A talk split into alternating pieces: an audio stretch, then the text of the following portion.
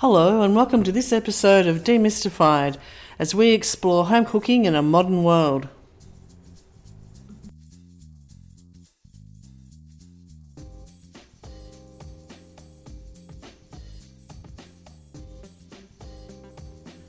Hello, I'm Linda, and I'm here with Paul. Hi, Paul. Good morning, Linda. How are you? Well, it's another week in In lock- Isolation. in isolation and lockdown. yeah. Paul, one of the topics uh, we're getting back away from, uh, I think, storage and pantry essentials as we've done in the last few, because I think it's, uh, I think we've sort of covered those topics pretty well, and I think we could be great to talk about maybe continuing our fish Yeah. story of fish. Well, fi- yeah, we might expand a little bit on fish and maybe just go. We'll just do a general seafood. That's a good idea. Um, So we'll try and cover off in the next few minutes. Uh, we'll do things like bivalves and mollusks and cephalopods and all sorts of stuff. And in, in non-chef talk, a bivalve. Okay. Uh, mussels, scallops, calamari or squid, um, octopus. We can talk about prawns, so crustaceans, prawns, lobster, now we're talking. I Um, thought you were talking car parts before, but great. any of those things. So, yeah, I'd, I I mean, at the moment, I would sort of suggest that, um, you know, although there has been a massive shipment of uh, lobsters from Australia to overseas uh, to try and keep the industry somewhat sustainable, uh, that's not the only part of the seafood industry, of course. And it's I don't believe that there's many people sitting down to a lobster every night of the week. I mean, there might be a few. Good luck to them. Um, but yeah, maybe talk a little bit bit more about uh, what else is around and available and relatively um, friendly as far as your wallet goes, because seafood is expensive. Yes.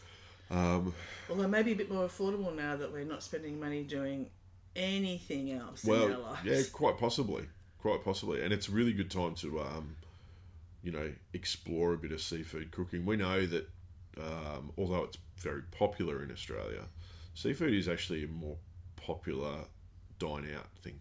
So is fish. So people will more often than not more often than not, but people will people who don't cook fish at home or seafood at home when they do go out for dinner, which they can't do at the moment, they will they will order seafood or, or fish because they think the cooking of it's a difficult part. It's actually not. Fish can be a little bit tricky, but Well, that was me until I got my combi steam oven. Absolutely. Yeah, but if we take, we'll, we'll start maybe where I want to start because you're not asking me anything. um, Sorry about that. so let's let's talk, uh, like I say, about things that are maybe a little bit cheaper to buy that are really easy and simple to cook if you haven't had a lot of experience. Um, things like mussels. So I go to mussels often because they're an absolute favourite of mine. Um, I think they're absolutely delicious.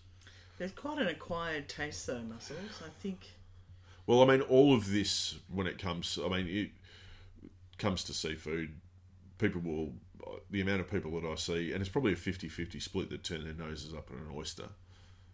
See, and I think you, you don't like oysters, do you? Yeah, but I will sit there and eat dozens of them. Not a problem. Love them. So, it's I don't know how much of it is a taste thing because a lot of these things that we're talking about are quite salty, um, and you don't dislike salty food. But No, and so I it's grew a up on text, the beach, so it's a textural it's thing. uh, just an, not a taste I've really. My family love them. yeah, my but it's I think it's more a, te- a textural problem. Oh, it could be. Yeah, I do like them when they're covered, when they're baked and covered in soy sauce and bacon. Because what Oh my gosh! isn't yeah. improved by that?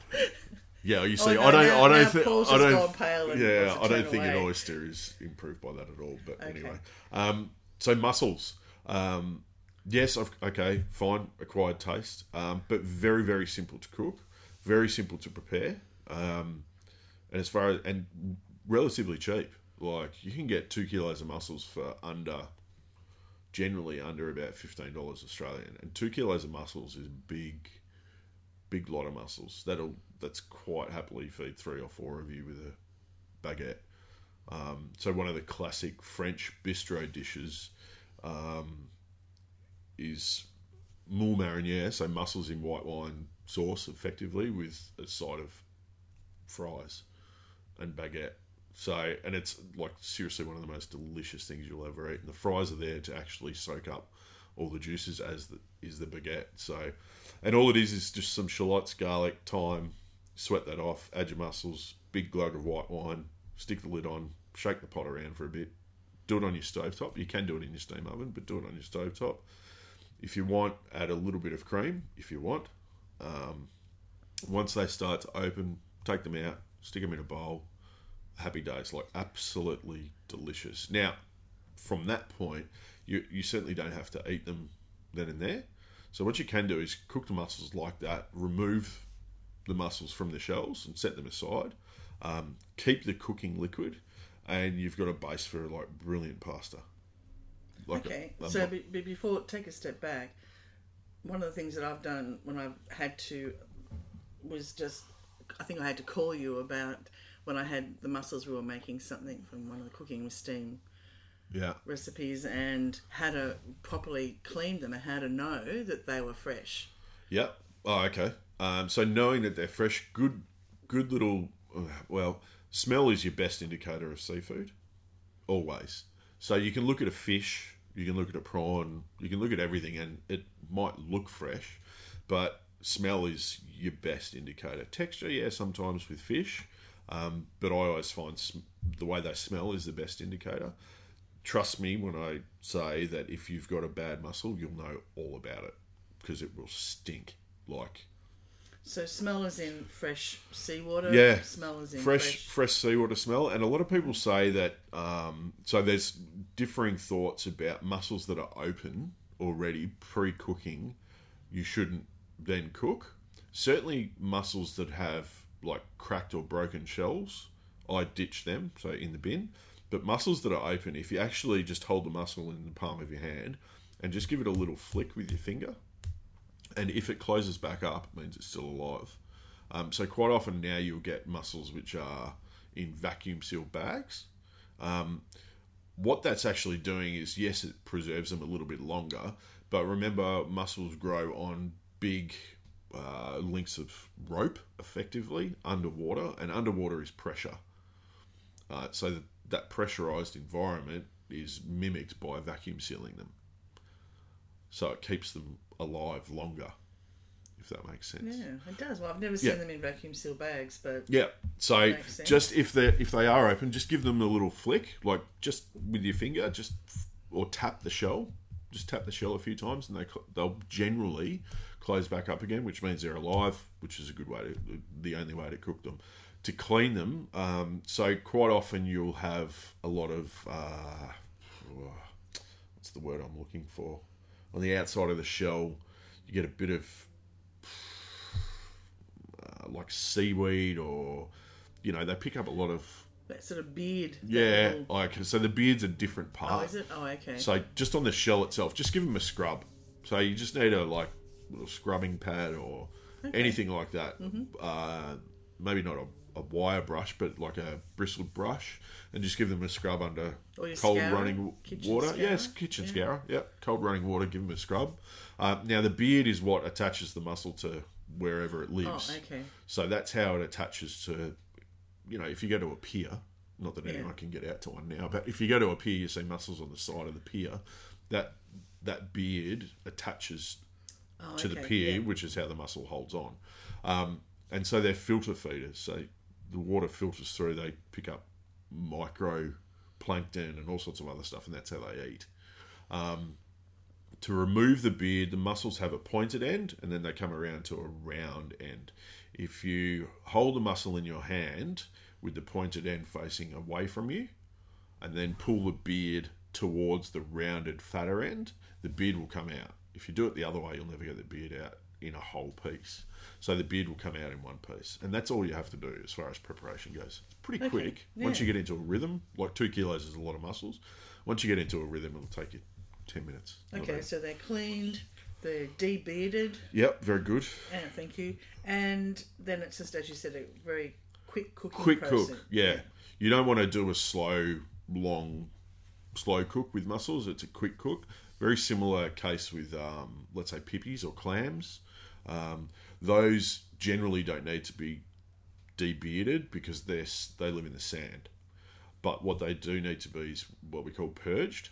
So when you get mussel, uh, sorry, when you get pippies or clams, and there's a million different varieties of them, the best way to do that is tip them into a large container and fill it with cool water uh, and sit them in the fridge for a minimum of half an hour, but a day is the best. And what will happen is because they are sort of, you know, filter feeders as well, they've got a lot of grit, which is sand, inside them, so that that fresh water will run through their system effectively, and you'll get that grit out. So when you get a kilo of pippies, if you actually do that and then remove the pippies, don't tip the water back over the pippies too, because you're just tipping sandy water back over them. So once you've got clean water, pippies in, leave them, and then remove the pippies and then tip the water out separately. If you actually look in the bottom of whatever container you've got them in, you'll see sand in the bottom. So that's all that grit coming out. Okay. And it's very similar cooking process too. But pippies are the base of like, I mean, again, you can do a very similar process, saute some onion, garlic, whatever you like. Um, you can vary your flavour combinations too. So you've, you know, you can do an Asian style with ginger and lemongrass and chili. All of these sort of these bivalves or you know mussels and and pippies work really well with many different flavour combinations because essentially all you're using them for is like a salt seasoning part because that they are salty. And they'll release some of their own juices into your cooking liquid as they cook which makes the basis of delicious things. So just complementary flavors but those complementary flavors it can be whatever you want. You can add a tin of tomatoes. Like you know, it works really well. Um, so pippies and mussels work really well with those sort of Asian flavour, coconut milk, lemongrass, chili, lime leaf. Any of that sort of stuff is really quite good. I prefer the classic white wine, but that's just me. Um, and then pippies again, you can you know do the same process, cook them in advance, um, keep the cooking liquor, remove the pippies from their shells, and throw them through a pasta or some rice, anything like that. So but the trick is is to keep the cooking liquid because that's packed with flavour and you really want that. You just need to double check if you're adding seasoning because quite often, depending on the time of year, but quite often they'll be very salty. So you, you generally don't need to season. I mean, I constantly talk about seasoning properly, but you don't need to season as much. So that's Wow. sort of pippies and mussels. If we move on to something like scallops, which are a little bit different, a bit of a delicacy, really. Um, scallops are really good as is, you know, pan fried scallop. Gordon Ramsay does what I think is one of the best dishes ever, which he just does pan fried scallops and he seasons them with a curry powder and serves that with like cauliflower roasted and cauliflower puree. I mean, it's pretty. It's now what is a bit naff because a few years ago it was really popular scallops and cauliflower, but it works really well together. And any way you can get your cauliflower with your scallops is going to be good. So they work really well together. But scallops are also um, not only good, you know, pan fried. You can add a compound butter. So you mix the butter with lots of herbs and flavors until it's beaten in a machine or a food processor. Let that set. Slice a piece of this compound or flavored butter on top of your scallops, and then just stick that under the grill. Um, and the butter will cook the scallops, but you're adding like lots of flavour to it, so that works really well. Um, scallops are also very good raw if you're into sashimi, but get some really good, super fresh scallops. Um, and the other thing I quite often use scallops for is um, making like a puree or a filling for something. So I'll get some scallop meat and put it into a food processor and blitz it up with some sautéed shallots and garlic and whatever. Um, and that can be a filling for the inside of a fish for like a it's like a stuffing which will set. Calamari could. Yeah, calamari inside of inside a you know piece of calamari. So that you know, of course, they go really well. I mean, most of these things you can put into a soup. Um, like probably one of the most famous seafood soups is a bouillabaisse. Um, but you just need to be careful about what order you're putting things in. That goes for mussels and pippies too. If you're doing a big seafood soup, um, those things take a very brief amount of time, and you really don't want to overcook them. And it's the same with scallops; you don't want to overcook them. So it's a they're generally a quick cook item. Um, and then if we, I mean, I'm trying to Whoosh through. whoosh through. Um, if we move on to things like, uh, let's say, calamari and octopus, um, I kind of treat those two things in a similar vein, but octopus is a little bit trickier. Um, so, octopus, my neighbour when I grew up, my neighbours when I grew up, they were Greek, um, and we used to call them Auntie and Uncle. So, Uncle Nick used to do the best barbecued octopus. I don't think any culture other than the, I don't I don't think there's many cultures um, that have done octopus better than the Greeks. The Greeks seem to have octopus sorted and nailed. Um, it, through my experience, this is a personal experience. Um, but oct- octopus that way is just delicious. Charcoal barbecue, lemon, oregano, olive oil, standard sort of stuff. Um, but just your tentacles. Generally, the octopus that we buy, if we're going to buy it from a seafood market, it's generally been what they call tumbled. Um, so back in the day, what they would do is beat the octopus to tenderize it after it's Oh, perished. thank you. The look Um, on my face all stopped. So they they used to beat the octopus on the rocks on the side of the beach to tenderize it, and when it started to go foamy, it almost looks like um, soap foam. When it started to go foamy, uh, it was it was tenderized and ready to be cooked. So octopus can be a bit tricky to cook. I find one of the best ways to do it is just stick the whole octopus in a pot with some vegetables over a very low heat, and you're sort of braising it. I don't add any liquid because a lot of liquid comes out of it, and you give it. I can't remember off the top of my head, but it's about 45 minutes, and you braise it. Then you cool it down, take the tentacles off, add them to the barbecue. Just delicious. Uh, works really well pickled as well. Yes. So my friends who are Maltese and Italian, they love, particularly the Maltese love the. pickled octopus, Pickled octopus, yeah. really good. Um, now calamari in Australia, we have southern calamari, which is and mo- a lot of the rest of the world have what they call arrowhead squid. Two different species, similar in preparation, not exactly the same. We're kind of spoiled. I think southern calamari is the better of the two, uh, much easier to manage and handle. But nonetheless, squid is one of those things. It's either a very quick cook or a long slow braise. There's no in between. So you've got to braise it really, really slowly over a very long period of time until it becomes tender, or you, you cook it super fast. And when I say super fast, I mean super fast. If you want to do the salt and pepper calamari as an example, do it in your wok. Get your wok searingly hot. I mean super hot. If you want to do it on your barbecue, as hot as it will go, and leave it sit there until it gets even hotter and hotter and hotter. As hot and as quickly as you can will give you better end result. Um, a lot of those things, calamari and octopus or squid, um, come down to the preparation. Make sure you clean them properly. Um, so everyone's had. I mean, from my youth, I can remember because my sister used to eat calamari like it was going out of fashion. Everyone can remember you bite into a piece of calamari and you get that big stringy bit. That's just a membrane which is around the entire calamari.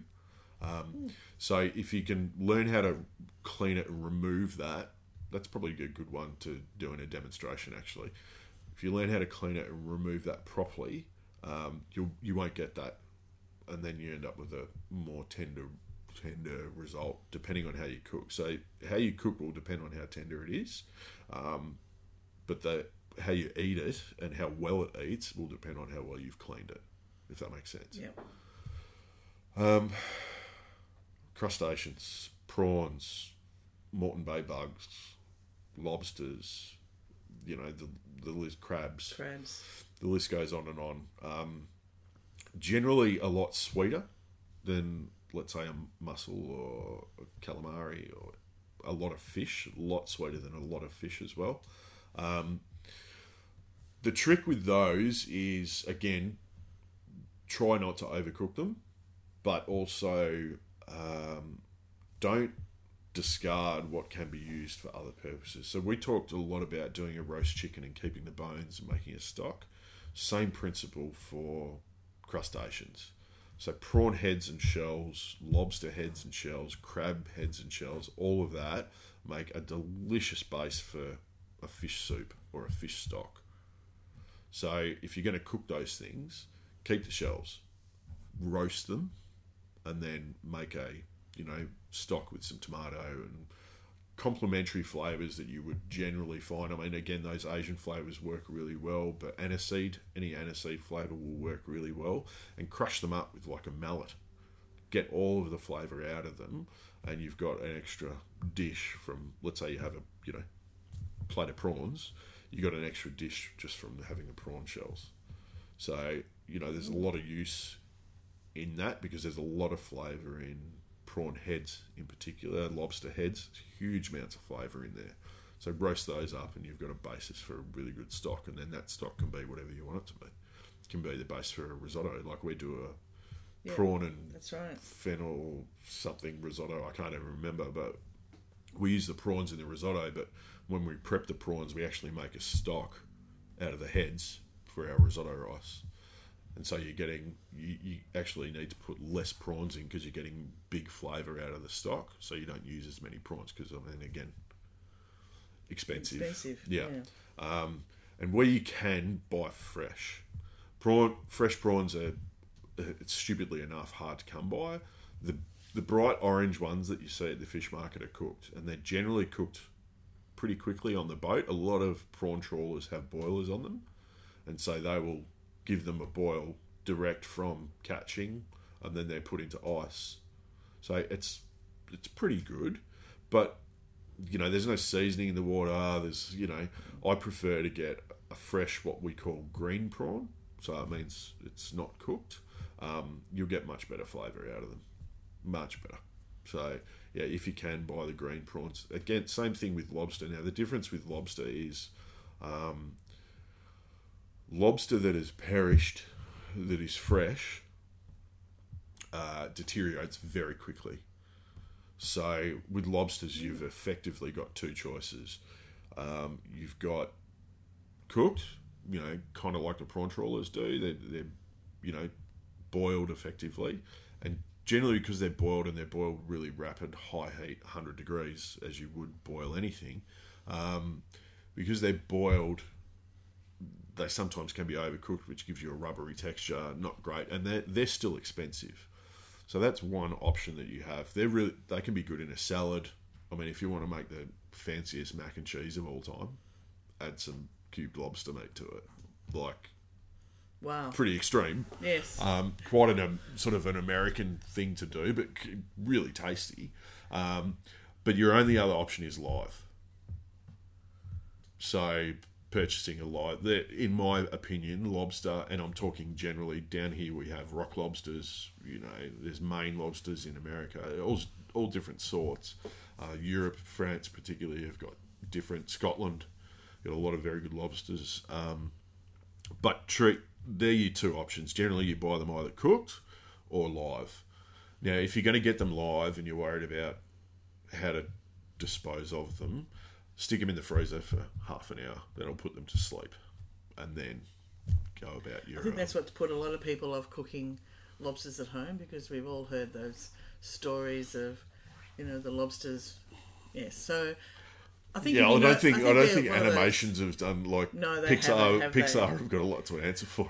But I think people who are comfortable cooking lobsters will know that. Yeah. And other people probably wouldn't find now the time. But it's interesting when you you do look at. I guess you confront some of those childhood or those other myths that you might have in your head. Yeah, but it's funny. The thing is, is that people don't seem to have the same reaction to crab, no, which is maybe they're weird. not as cute or something. I don't know. Yeah, but that crab like cute. yeah, and with that said, these sort of crustaceans, if you like, or things with what we call exoskeleton, so their skeleton is on the outside. Um, lobster is seen as the Rolls Royce, you know, of these sort of things. I actually think crab is much better. I've heard you discuss that with Joel. Yeah, so I actually prefer crab. I think now it's a lot fiddlier, a lot trickier to get the meat out and all the rest of it, but I think it's sweeter. Now I'm I can't eat that stuff anymore. No. I have an allergy. Nonetheless, it doesn't mean I can't. I mean, prepare it with care. But one of the things that I miss more than anything else is crab. Fresh crab, either on the barbecue or just blanched in water, is just delicious. And I will do, you know, pull crab meat out and do crab ravioli. I'll do crab gnocchi. I'll do like anything and everything. Croquettes of crab. Like I just think it is far far superior than let's say a lobster. Well, we were. I reminisce about a story that um, years ago when we were travelling with Doug's uncle, who now lives in Spain, and his wife. We were. We had to take this huge detour into Portugal to go to this little restaurant that he knew about 20 years earlier and hoped that it was still there because they served the best crab Yeah. and he was so excited because they were. And we went in, we were early for Spanish lunch. I think we got there about 11. I don't think they'd even opened, but he was knocking on the door where we're just here for this for this lunch, can we? And they set us down and, and uh, fed us with crabs where they took the whole meat, everything, and put it back into the shell and Oh, cooked it in a stew. Yeah, which was very tasty. It's kind of convenient. But he drove like it was a whole day event just Yeah. to go eat this one meal Yeah. at a restaurant because it was so memorable. And remember, a lot of these things too. I'll be getting sort of probably back onto the topic of what we generally like to talk about, which is steam cooking. A lot of these things can be steamed. So, you, although the benefit of doing that versus blanching or boiling it, I, I say you're not cooking flavour out into the water. Although with an exoskeleton, it's all in there anyway.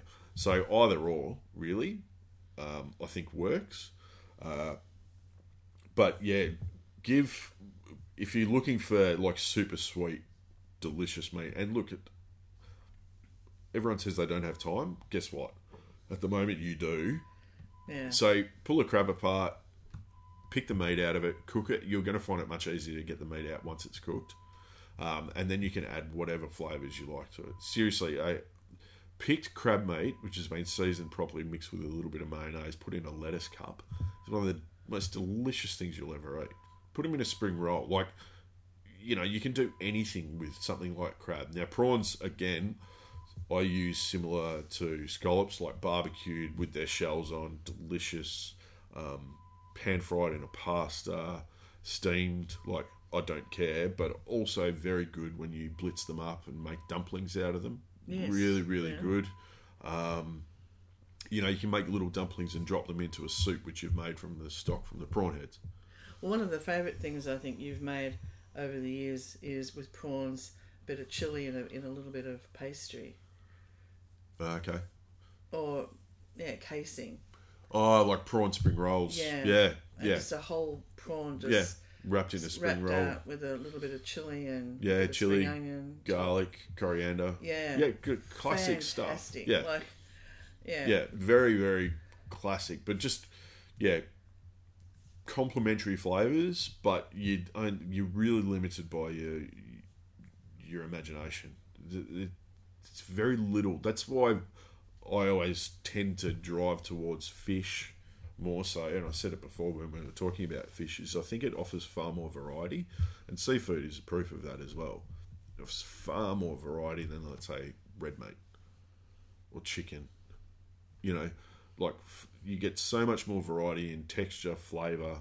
Like to go from a mussel that is like quite salty and interesting texture to an oyster, which you know some people say is like a bunch of snot, Well, no, snot no, in no, your mouth no, no, no. um, yes. to you know the sweetness of, of a Mm. crab to the the unique texture of perfectly cooked calamari like they're all different textures and all different flavors um, you know it's don't be don't be scared give it a go but just remember that almost the rule of thumb for cooking all of these different types of seafood is, is just get it done quick don't mess around with it get it done quick if you're going to do a slow cook you know, braise your octopus, braise your calamari, but you don't want to braise mussels or prawns or anything like that. Get them cooked, get them done quick.